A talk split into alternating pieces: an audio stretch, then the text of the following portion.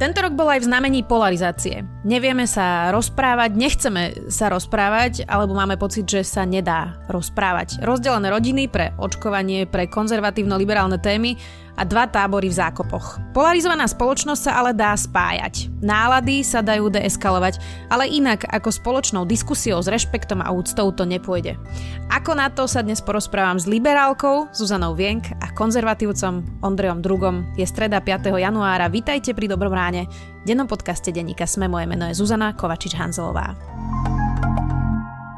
Teraz je ten najlepší čas zmeniť svet. Do nášho IT týmu vo Volkswagen Group Services hľadáme šikovného a kreatívneho administrátora cloud platformy Internet of Things, ktorý by nám pomohol formovať budúcnosť mobility pre ľudí na celom svete. Klikni na volkswagen.groupservices.sk a zisti viac o pozícii a benefitoch.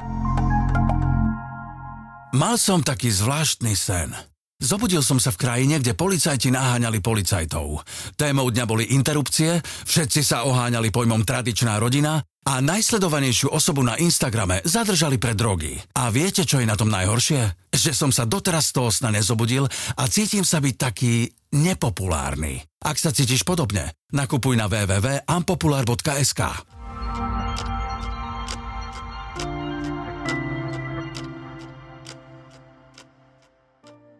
Tak Ondrej, Zuzka, vieme sa rozprávať? No podľa môjho názoru asi sedí to presne, čo si ty povedala, že keď sa na to pozrieme v celku, tak sa nevieme. A napriek tomu si myslím, že čím ďalej, tým viac ľudí v mojom okolí je z tejto situácie unavených a hľadá, alebo chce hľadať cesty, ako to rozprávanie sa obnoviť. Lebo si uvedomujú, že keď prehrmia všetky tieto spory, tak tu budeme naďalej žiť vedľa seba a že tú cestu k sebe nejakým spôsobom budeme musieť nájsť, keďže zdieľame jeden priestor. Takže cítim takú únavu a cítim veľký záujem pokúsiť sa to naučiť, aspoň u niektorých ľudí. Andrej? Rozprávak sa vieme, aspoň ako takto, čo sa týka toho živého kontaktu, myslím. Ale ako to ja vnímam, tak absolútne nevieme nesúhlasiť s rešpektom. Že nesúhlas sa berie horšie ako, neviem, urážka rodičov a manželky pomaly. A predovšetkým počas posledných rokov mám pocit, že sa toto dosť vyostruje a hlavne počas pandémie som dosť sklamaný z toho, ako v podstate to najhoršie z Facebooku a sociálnych sietí, ako keby sa prenášalo už aj do živého kontaktu medzi ľudí. Že tá agresivita stúpa. Máte aj vy taký pocit, že tá debata sa vlastne vyostrila na to, že kto nie je s nami, tak je proti nám? No, myslím, že veľká časť ľudí, a hlavne tí, ktorí sa snažia byť najhlasnejší, aj myslím, že úspešne sú najhlasnejší, tak veľmi veľká časť ľudí takto funguje, bez ohľadu na to, že o aký spor ide a na ktorej strane. Vy ste teda jedna liberálka a jeden konzervatívec. Prečo ste sa vy dvaja začali rozprávať? Ako vznikol ten nápad? No tak stretli sme sa cez platformu Bystriny, ktorej Zuzka šefuje. Ja pracujem v Centre komunitného organizovania ako koordinátor Bystrickej kresťanskej platformy, teda Centrum komunitného organizovania pôsobí v Banskej Bystrici a sme teda členská organizácia platformy Bystriny. A my sme si uvedomovali, že nedôvera, ktorá rozdeľuje túto spoločnosť, je takým základným faktorom, ktorý nám bráni podľa môjho názoru v progrese ako krajine. A že žijeme naozaj niekoľko nielen hodnotových, ale aj hlbokých spoločenských sporov, ktoré sú reálne. To sa naozaj nedá poprieť, že všetky tieto spory, ktoré žijeme, sú pre ľudí hodnotovo veľmi dôležité. Ani jedna, ani druhá strana si to podľa mňa nevymýšľa. Ale keď nenájdeme k sebe dôveru, že každá z tých strán môže mať aj dobrý úmysel a môže mať nejakú potrebu za tým, čo hovorí, tak si myslím, že sa ako spoločnosť budeme točiť v kolečku neustále. Takže my sme ako Bystriny zorganizovali takú konferenciu, ktorá sa volala Rozdelená krajina. A tá konferencia viedla vlastne potom k jednému celému dňu takzvanému hackathonu, kde sme sa snažili rozmýšľať nad tým, že na všetky tie problémy, ktoré sme si identifikovali, aké by existovali riešenia. A aké riešenia vieme my začať produkovať relatívne rýchlo. A tam sme sa, myslím, že viacero ľudí našli v takej túžbe skúsiť sa poznávať a skúsiť pracovať hlavne so sebou. Pretože myslím si, že keď preskočíme ten krok a nezačneme si uvedomovať najprv to, prečo tie konflikty hýbu nami a že za tým nemusí byť iba hodnotový alebo abstraktný spor, ale že za tým môžu byť aj naše predsudky, naše filtre, naše detstvá, naše zranenia, naše zlé skúsenosti, tak nikdy nebudeme schopní počúvať názor, ktorý nás veľmi vyrušuje. Takže sme začali hľadať cesty, ako to robiť, a prešli sme s Ondrom aj rôznou sériou tréningov a takých pokusných debát naprieč spektrami. A bolo to miestami, myslím, že veľmi horúce. A miestami, a ja som mala také chvíle, kedy som musela zhlboka dýchať a hľadať v sebe toto odhodlanie, ako zostať v tom dialogu. A napokon to bolo ľudsky neuveriteľne obohacujúce. A mne to mnohom otvorilo oči, musím povedať. Tak mám si to, Ondrej, predstaviť tak, že ste sa aj povadili, teda, že to zo začiatku nebolo jednoduché? No, akože tým, že sme tam boli rôznorodí ľudia, tak prišla na nejaké citlivejšie témy, samozrejme, ale neviem, či úplne, že povadili, ale akože tak by som povedal, že brali sme tie sporné otázky emotívnejšie. Hej. Ja osobne som veľmi pocítil výsledky týchto psychologických tréningov, jednak po tej informačnej stránke, že je proste úžasné uvedomiť si, alebo je to extrémne podstatné a podľa mňa potrebné, aby si ľudia uvedomili, že v podstate už len ten jeden z tých základných faktov, že o ohrozenie hodnôt akéhokoľvek človeka v podstate ten náš hlboký mozog alebo to podvedomie proste berie ako ohrozenie života. A tým pádom okamžite sa cítime ohrození a už nerozmýšľame, hej, že proste rácio nám vypína a emócie kráľujú. A potom už len v podstate útočíme, lebo sa cítime pod útokom. Hej. Cítime sa tak, že musíme sa brániť, lebo ide o život. Hej. Takže to je podľa mňa extrémne podstatná. Iba je jedna z mnohých informácií, ktorá je ale podľa mňa extrémne podstatná, že keby si toto uvedomili ľudia, ktorí sa dennodenne na sociálnych sieťach aj kadetade inde vyjadrujú ku hodnotovým otázkam alebo vrátane politikov, tak myslím, že by to vedelo pomôcť. A tých informácií, ktoré sme tam dostali, bolo oveľa viacej a okrem tých informácií teda sme tam trénovali aj rôzne zručnosti. Takže myslím, že by to bolo naozaj všeobecne prospešná vec, keby si tieto veci uvedomovalo čím viacej ľudí. Tak poďme teraz tak prakticky, hej. Zoberme si teda asi najhorúcejšiu tému roku 2021, interrupcie. Hej. Zdanlivo nezlučiteľná téma. Prosto jeden stojí na jednom brehu, druhý na druhom. Liberáli majú pocit, že konzervatívci vlastne presadzujú nejaké svoje dogmy a vierovýznania do zákonov a obmedzujú im slobodu. Konzervatívci zase v tom vidia vlastne nejaké svoje úplne fundamentálne hodnoty, záchranu života. Tak ako sa napríklad vy rozprávate o takej téme, kde zdanlivo sa zdá, že nie je naozaj absolútne žiadny prienik? Áno, ono sa zdá, že tam nie je absolútne žiadny prienik a dokonca aj výskumy, ktoré sa zaoberajú týmito hodnotovými konfliktami, často hovoria, že jedna a druhá pozícia sú ako keby samostatné vesmíry. A že je naozaj veľmi, veľmi náročné nájsť v tom nejaké spoločné riešenie. My sme prešli takou technikou, ktorá pre mňa bola mnohom objavná, že sa pokúšame na tú tému vždy pozrieť nielen zo svojho pohľadu. A teda ja musím úplne na začiatok povedať, že ja som síce hodnotovo v globále liberálka, ale práve v tejto téme mám pocit, že ma nikto nereprezentuje. A že tie moje názory sú oveľa komplikovanejšie a hlbšie ako ktorákoľvek strana ponúka.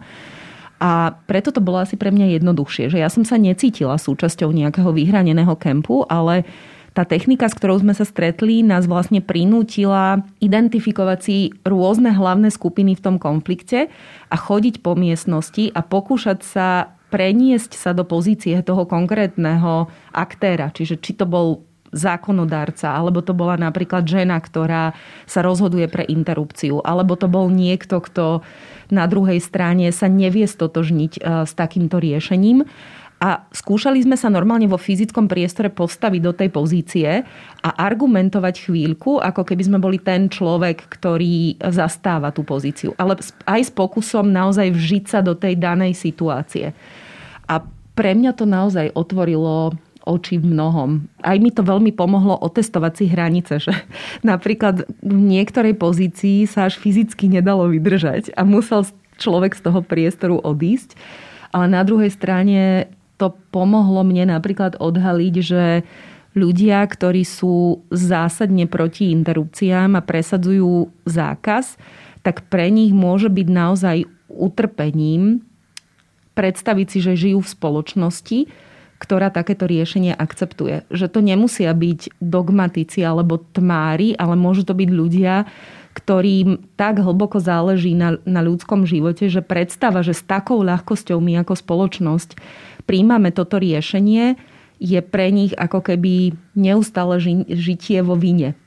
A keď si človek odmyslí, že na tej druhej strane musí byť niekto so zlým úmyslom a skúsi si predstaviť, že na tej druhej strane môže byť niekto, kto má naozaj hlboký, úprimný záujem o ochranu toho života, tak sa ľahšie potom argumentuje alebo ľahšie sa rozpráva s tým človekom aj napriek tomu, že tú pozíciu nemusí zdieľať. Hej, pre mňa to bolo tiež akože určite obohacujúce.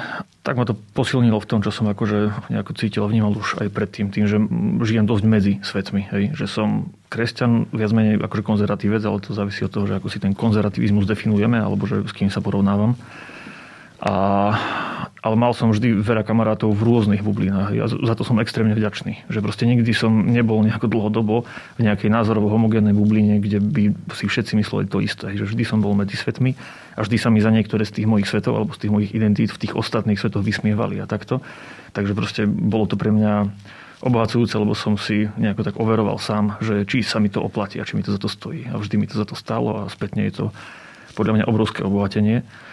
A teda trošku nadviežem na Zuzku, čo vravela, že o to vzájomné priznanie si dobrého úmyslu, ale pri hoci ktorých skupinách, hej, že tu nie je len o tento jeden konflikt, ale o hociaký iný konflikt, kde je tá polarizácia naozaj pokročila, tak toto je podľa mňa veľmi podstatná vec, aby sa tie strany navzájom nevnímali, že oni sú všetci rovnakí a myslia si toto a ich základným účelom je zničiť nás, ale aby ich vnímali v tej rôznosti, v pestrosti, ako konkrétnych jednotlivcov, s ktorými sa dá rozprávať. A hlavne, aby vnímali tú naozaj legitimitu tej druhej strany. Lebo napríklad aj tu pri otázke nenarodeného života, alebo teda interrupcií je... Ja osobne som vďačný za to, že poznám veľa ľudí na oboch stranách, ktorí to myslia naozaj úprimne. A kde akože mnohé veci majú tí ľudia spoločné.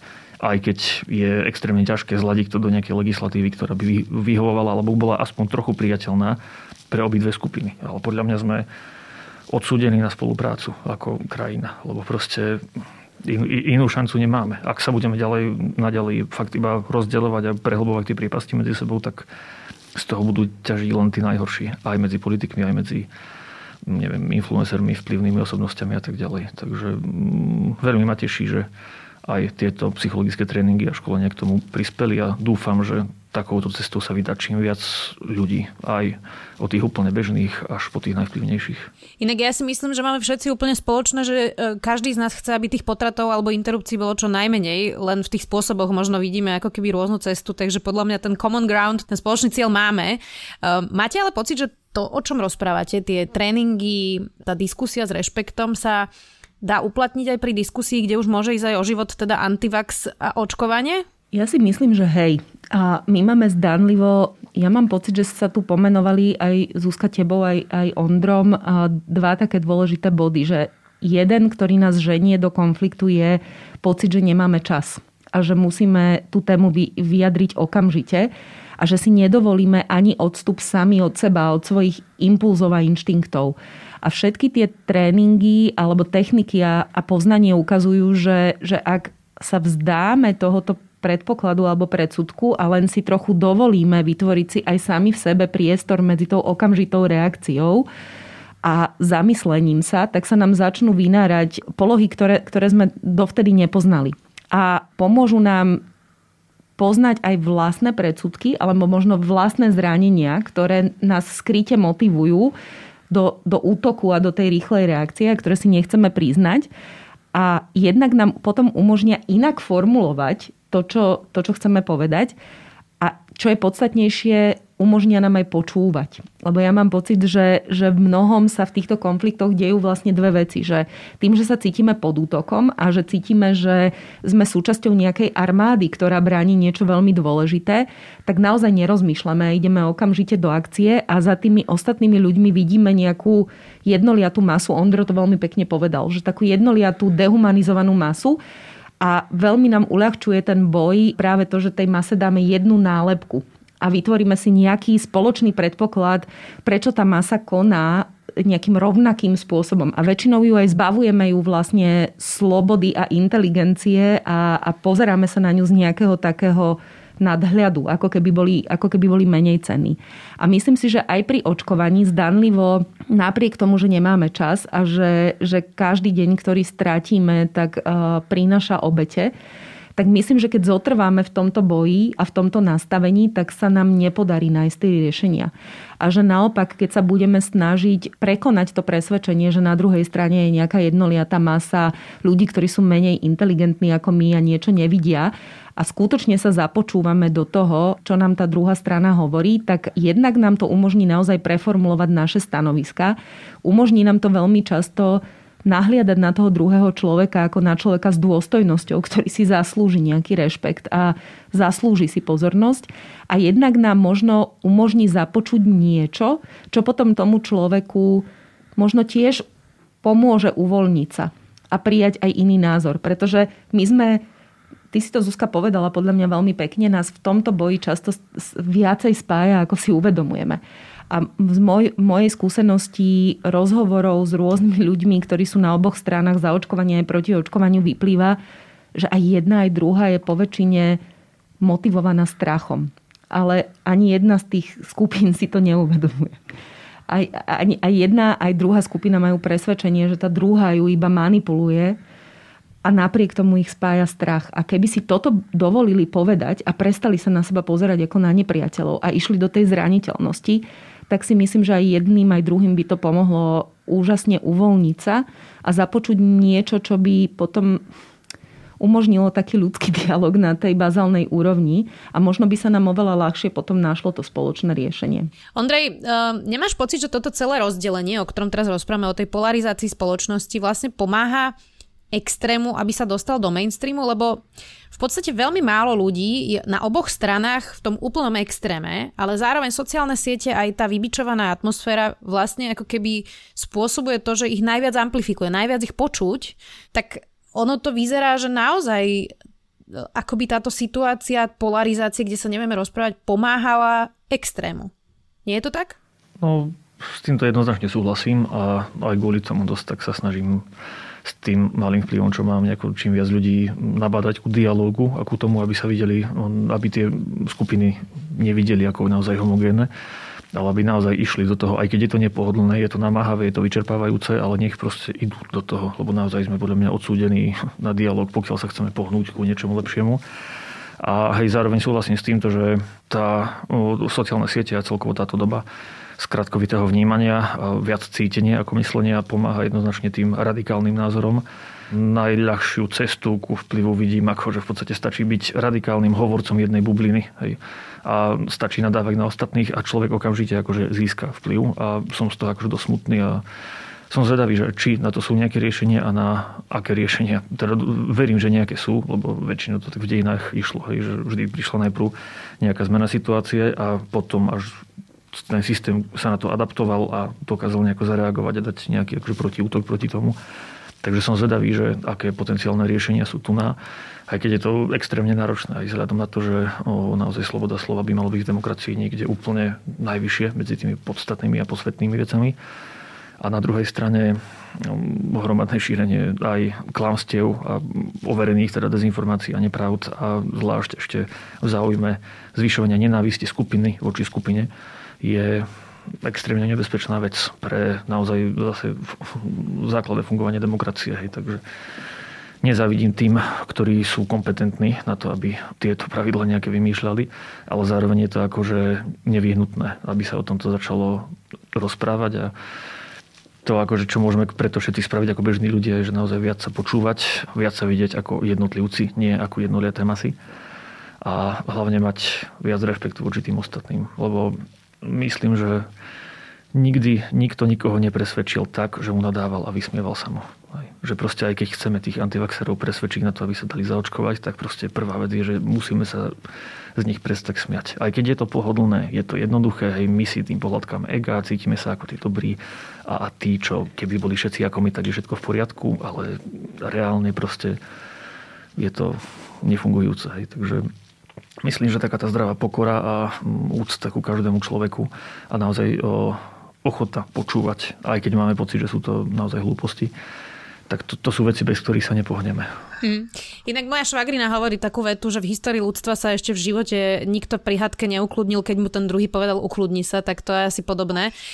Zuzi, keď sa pozrieme na diskurs v Spojených štátoch, tak v mnohých ohľadoch je viac polarizovaný, viac vybičovaný, ale napríklad jednu vec tam nemajú. A to takéto nálepkovanie, že kto verí v Boha, je hlupák, čo verí rozprávkam, to tam veľmi nebadať. Tam ako si existuje nejaký bazálny rešpekt k vierovyznaniu, akémukoľvek. My sme naozaj silno katolická krajina, ale v tomto diskurze veľa zaznieva o katolíkoch, že sú tmári. Nemáme vlastne rešpekt voči tomu, že niekto verí v Boha, keď ten druhý je ateista. Vidíš nejaký dôvod, prečo to takto je? Prečo tak bez rešpektu pristupujeme k viere, hoci sme všetci nejakým spôsobom napojení na katolícku vieru na Slovensku?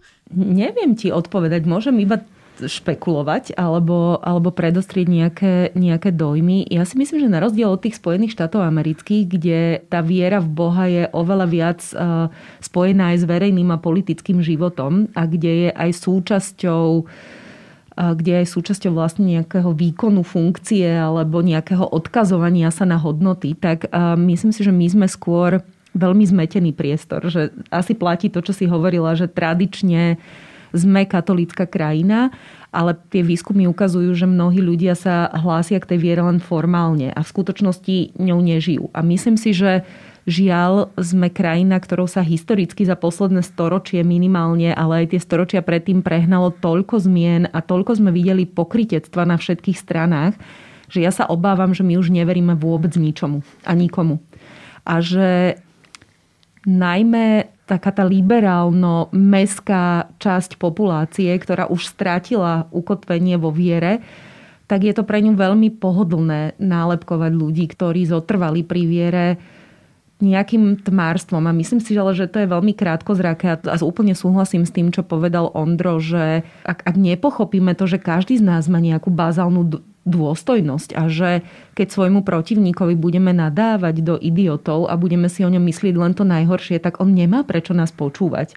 A že napriek tomu, že táto liberálna časť spoločnosti je poväčšine vysoko vzdelaná a scestovaná, ako by im chýbalo úplne, že základná bazálna výchova, že vulgaritou sa nikdy nedostanem a jednak aj takéto racionálne poznanie, že my s týmito ľuďmi, s ktorými nesúhlasíme, budeme žiť v jednom priestore a keď chceme, aby počúvali naše argumenty, tak ich nemôžeme najprv uraziť a nemôžeme ich nazvať menej cennými.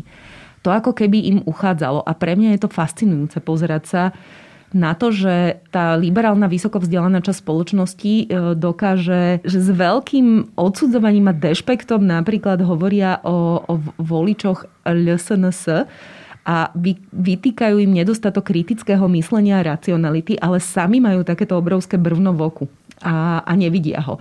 A to je pre mňa aj fascinujúce pozerať väčšinou, ako tieto dve strany sa správajú v určitých vypätých situáciách úplne podobne. Ani jedna, ani druhá to o sebe netuší.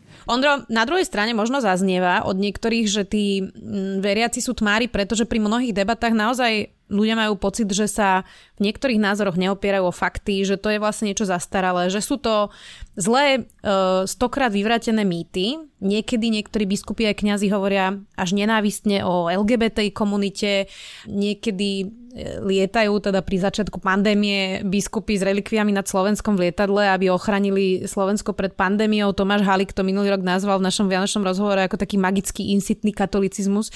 Tak nie je možno trochu problém aj to, že akoby sa niektorí vlastne tiež nechali na tom konzervatívnom brehu unášať tou nenávisťou?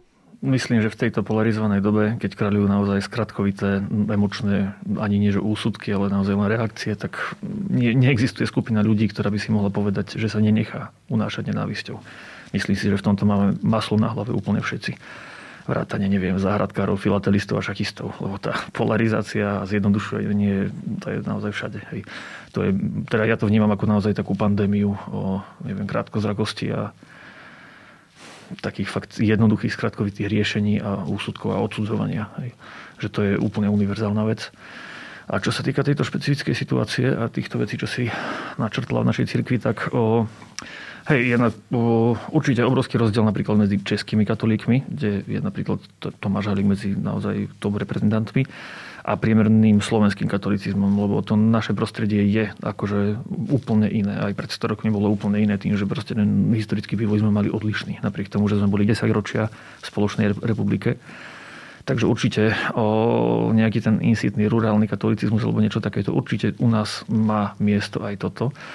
Ale na druhej strane ako František Mikloško, ľudovú zbožnosť, ktorá v podstate sa s týmto, myslím, dá troška spojiť aj s tým takým insitným katolicizmom, radí medzi základné veci, vďaka ktorým sme dokázali relatívne dobre odolávať komunizmu. Hej. Že tá ľudová zbožnosť bola jedna z dôležitých vecí v tomto. Hej. Takže osobne asi medzi túto skupinu veriacich nepatrím, lebo minimálne sa necítim, aj keď niekto by ma tam možno zaradil. Ale minimálne by som rovnako žiadal rešpekt pre nich, hej? Tak ako pre každého iného, hej? Že má to, myslím, svoje miesto a tak nejak. No a čo sa týka tých ďalších vecí ako nálepkovanie alebo nenávisť voči napríklad LGBT ľuďom, na toto by som sa tiež odporúčil všetkým pozrieť oveľa hlbšie a detailnejšie, lebo LGBTI otázka alebo práve LGBT ľudí patrí medzi tie najpolarizujúcejšie otázky, kde v podstate ako náhle príde na toto, tak mám pocit, že väčšine vypne predný mozgový lalok a už nám kráľuje len tá amygdala a proste emócie. A čakáme iba na to, že či sa ten človek, s ktorým sa rozprávame, zaradí, že je za to alebo je proti tomu. Hej, že proste máme len naozaj binárny systém, sme za alebo proti a nič medzi tým neexistuje. Hej, že je veľký rozdiel, či niekto naozaj na úrovni Kotlebu a hovorí o týchto ľuďoch, teda absolútne bez úrovne a bez ľudskej dôstojnosti.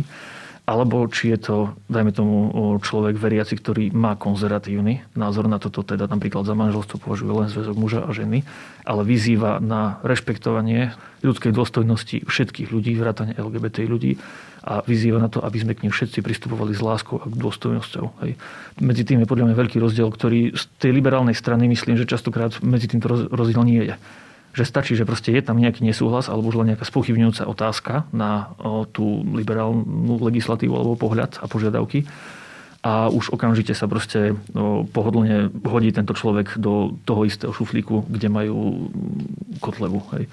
Takže to by som jedine tiež odporúčil. No, z toho, čo ste mi hovorili obidvaja, tak teda chápem, že dve veci sú podstatné a to je teda empatia, to je ten úplne základný faktor a rešpekt, ale viackrát ste obidvaja spomenuli nálepky. Hej. Robia to ľudia prirodzene, dávame ich každému a v podstate sa vtedy stane, keď niekomu dáme tú nálepku, ako by sme vlastne nič iné na tom človeku nevideli, ako keby všetko ostatné prestalo vlastne existovať a mohla by to byť aj matka Tereza, ale proste má už nálepku antivaxer, hej, keď to preženiem do nejakej hyperboly.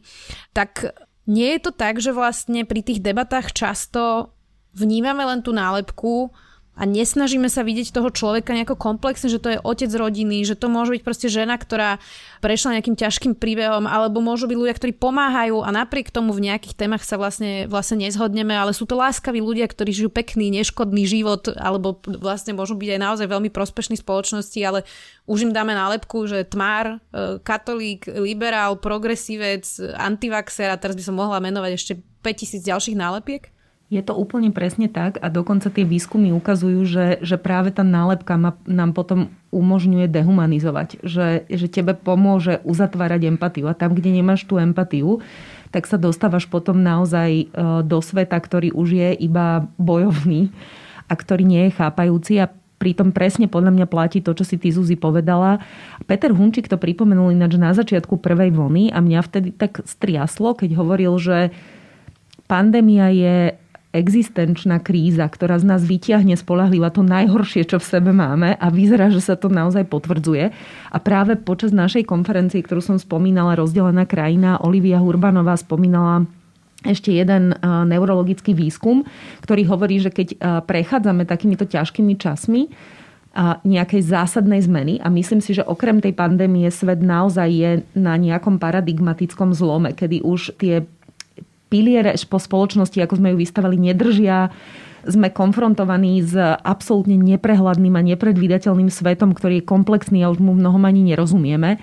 A to je taká dokonalá búrka, že mnohí ľudia, a tie výskumy to ukazujú, že siahajú, ako keby sa vracajú do toho najstaršieho mozgu, a že sa im veľmi stupňujú tie základné emócie, ako je napríklad strach a neistota. A to bolo zaujímavé, keď Olivia spomenula, že prírodzenou obranou proti tejto neistote sú radikálne názory. Lebo naše radikálne názory nám dávajú nejakú falošnú, alebo dávajú nám falošný pocit istoty.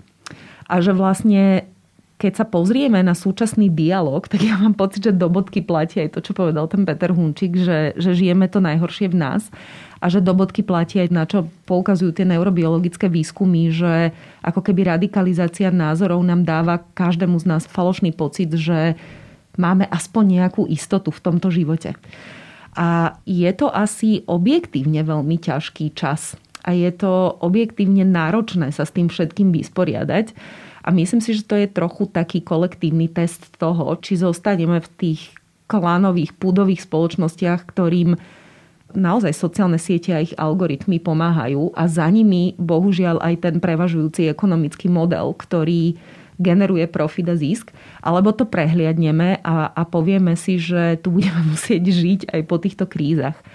A napríklad mne tiež a nielen tie tréningy, ale tie diskusie pomáhajú v tom, že keď človek sníme tú nálepku a začne neposudzujúco počúvať tú druhú stranu, tak sa napríklad dozvie, že človek, ktorého si váži, ale je zásadne proti očkovaniu, je proti očkovaniu naozaj preto, že napríklad prišiel o obidvoch rodičov predčasne, lebo dostali mozgovú porážku a jeho argument voči mne ako zástancovi očkovania je, že tebe sa to ľahko hovorí. Ty nemáš žiadne takéto rizika, ale že keď na to zahučí nejaká skupina ľudí, nejaké malé percento, ktoré naozaj bude postihnuté, lebo to očkovanie tiež nie je 100% bezpečné a to si nepriznávame, tak to budem ja.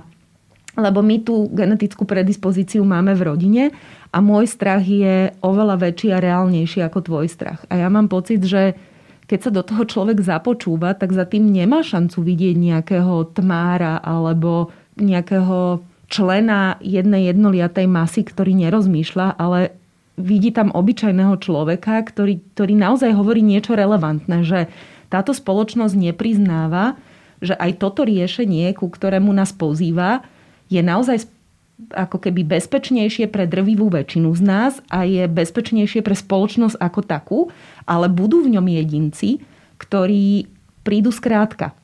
A keď si to nepriznáme a napríklad nevytvoríme kompenzačné mechanizmy pre odškodnenie takýchto ľudí a rodín a nepodáme im pomocnú ruku, tak možno práve tým strácame oveľa väčšiu skupinu ľudí, ako keby sme si to otvorene priznali, ako keby sme sa s tými ľuďmi začali rozprávať o tom strachu nejako o niečom, čo je hlúpe, ale čo je úplne legitimné a ako keby sme im začali ponúkať riešenia. Gondro, my sme sa teda spolu už stretli v takej diskusii, kde boli, že konzervatívci, liberáli a my máme teda podobný príbeh v tom, že obaja sme vyrastali v kresťanských spoločenstvách. Ja som teda odišla. Je to veľmi zaujímavá skúsenosť v tom, že pre tých ľudí zo spoločenstva, keď som odišla, tak som zrazu bola nejaký odpadlík a pre tých, ku ktorým som prišla, tak som bola nejaká čudná, že prečo som vyrastala vlastne u tých Salesiánov. Veľmi zaujímavá skúsenosť, musím povedať, a tiež rôzne nálepky človek potom získa. Čo by si poradil ľuďom, ktorí teraz možno nás počúvajú a sú po roku doma, a môžu mať aj fundamentálne rozdiely vlastne s rodičmi, súrodencami, ja neviem, tetou, bratrancom, to je jedno. A je aj jedno, že o čom? Aká je tá téma? Lebo každý má nejaké iné bolavé témy v rodine, o ktorých sa nevie rozprávať. Čo by si im poradil? No, aby si uvedomovali, že možno je občas podstatnejšie byť bratom, sestrou a synom, alebo tak, že je podstatnejšie, aby sme sa mali navzájom, hej. A ako to, že čo si kto myslí a aký má názor. Aj keď sú to názory, pri ktorých naozaj ide o život, hej, ako napríklad pri očkovaní. Ale akože tiež som to riešil. Teda konkrétne pri očkovaní, tak som rozmýšľal, hej, že proste ľudia, ktorí mi pripadajú, že teda naozaj sú skôr zvalcovaní dezinfo, scénou a podobne, že to sú ich dôvody, pre ktoré sa nedajú očkovať, tak som rozmýšľal, že či ešte udržanie tých dobrých vzťahov stojí za to, že v podstate, že možno keby som riskol a trošku akože tak nahúkal na nich, že počúvajte, celý život si vás vážim, boli ste pre mňa vzorom a teraz ste podľahli niečomu, čo proste vás môže stať život a nechcem vás kvôli tomu stratiť. Tak akože bolo to také, hej, rozmýšľanie, že proste, že kedy sa oplatí naozaj dať tie vzťahy ako prioritu a kedy sa oplatí akože vzťahy možno riskovať kvôli tomu, lebo možno aj ten rozhovor so mnou im môže zachrániť život. Sú to ťažké dilemy, ale akože myslím, že oproti tým ostatným pri tejto ide naozaj konkrétne o život. Takže to je taká trochu výnimočná. Pri tých ostatných kontroverzných témach a polarizujúcich otázkach tam by som naozaj všetkých chcel tak veľmi intenzívne pozvať do toho, aby sme sa v prvom rade vnímali ako ľudia a aby sme sa určite nerozprávali iba o tých ťažkých témach. Hej? Lebo aj podľa mňa ľudia, čo napríklad na otázke interrupcií si nevedia priznať meno, lebo to rieši ako prioritu, tak v 99% iných vecí majú veľmi podobné alebo rovnaké pohľady. A keby napríklad aj tá politická scéna nebola aj na základe tejto otázky tak polarizovaná, tak myslím, že by sa podarilo ľahšie presadiť viac naozaj dobrých riešení pre krajinu. A keby k tomu dokázala pomôcť aj akože ďalšia časť tej občianskej spoločnosti, aby sa nerozdeľovali na základe iba niektorých otázok, aj keď plne chápem ich legitimitu, aj to, že to berú ako podstatnú, lebo ide o život, hej, z každého pohľadu. Ale naozaj by som všetkým odporúčal, aby sa v prvom rade vnímali ako ľudia. Zvlášť pokiaľ ide teda o blízkych, tak nech si dajú možno aj nejaké kvázi zákazy, že o týchto veciach sa nebudeme rozprávať, lebo chceme sa hlavne vnímať znovu ako ľudia. Hej. To, čo sa nám stalo, a myslím, že Zuzi, ty si tiež na to poukázala, pri takejto diskusii rôznorodých ľudí je, že to, čo odradzuje ľudí s jasnými postojmi od takéhoto rozprávania je často strach, že sa budú musieť vzdať svojich vlastných postojov a že budú musieť prestať hovoriť svoje názory a zradia nielen princípy, ale zradia napríklad aj tých ľudí, na ktorých záleží a ktorých postoje obhajujú. A ja si myslím, že to nemusí ísť ruka v ruke. Že často, keď povieme a zotrváme na svojom názore, ale s rešpektom a porozumením, tak si nemusíme vyberať medzi vzťahmi. Je to taká falošná dilema. Myslím si, že veľmi často my ani nejdeme do tej konfrontácie, ale rešpektujúcej a vyberieme si neotváranie určitých tém, lebo preferujeme vzťahy zo strachu, z nejakých následkov. Ale keď sa odvážime povedať ten názor a povieme ho s úctou a zostaneme naozaj na svojej polovičke ihriska a pomenúvame iba svoje pocity alebo svoje postoje, tak často nenastane ten následok, ktorého sa tak strašne bojíme. A môžeme zotrvať aj pri slobodnom vyjadrovaní svojho názoru, ale aj ten vzťah zachovať. Hej, akože si to určite súhlasím, že to je ten ideálny prípad, že naozaj rešpektovať toho druhého tak, aby sme sa dokázali rozprávať o ťažkých témach bez pocitu ohrozenia, alebo aby sme to dokázali občas, neviem, tak si pauzu, nech sa vydýchame, nech sa emócie skľudnia, troška ráciu prevládne a dôvera nech prevládne. A to, čo som spomínal, to je skôr akože pre tie prípady ľudí, ktorí naozaj akože majú možno problémy komunikovať, alebo keď sa proste po roku uvidia a iba sa pohádajú kvôli nejakej z tých ťažkých tém, tak podľa mňa v takom prípade, keď sú to naozaj tie také akože sviatočné vzťahy alebo takto, tak ja osobne by som skôr asi uprednostnil rodinu pred nejakou mojou pravdou. Inak máme teraz všetci skoro smart hodinky, tak môžeme sa pozerať na to, či nám nestúpa tep, to je vždy dobré znamenie toho, že treba od toho odstúpiť. Za seba poviem, že moje najzaujímavejšie rozhovory v živote aj profesionálne, aj súkromne boli vždy s niekým, kto má úplne odlišný názor a s rešpektom sme sa porozprávali. Najviac ma to vždy obohatilo a obohatili ste ma aj vy dvaja. Ďakujem veľmi pekne, že ste si našli čas na našich poslucháčov. Konzervatívec Ondrej Druga a liberálka Zuzana Vienk. Ďakujem vám.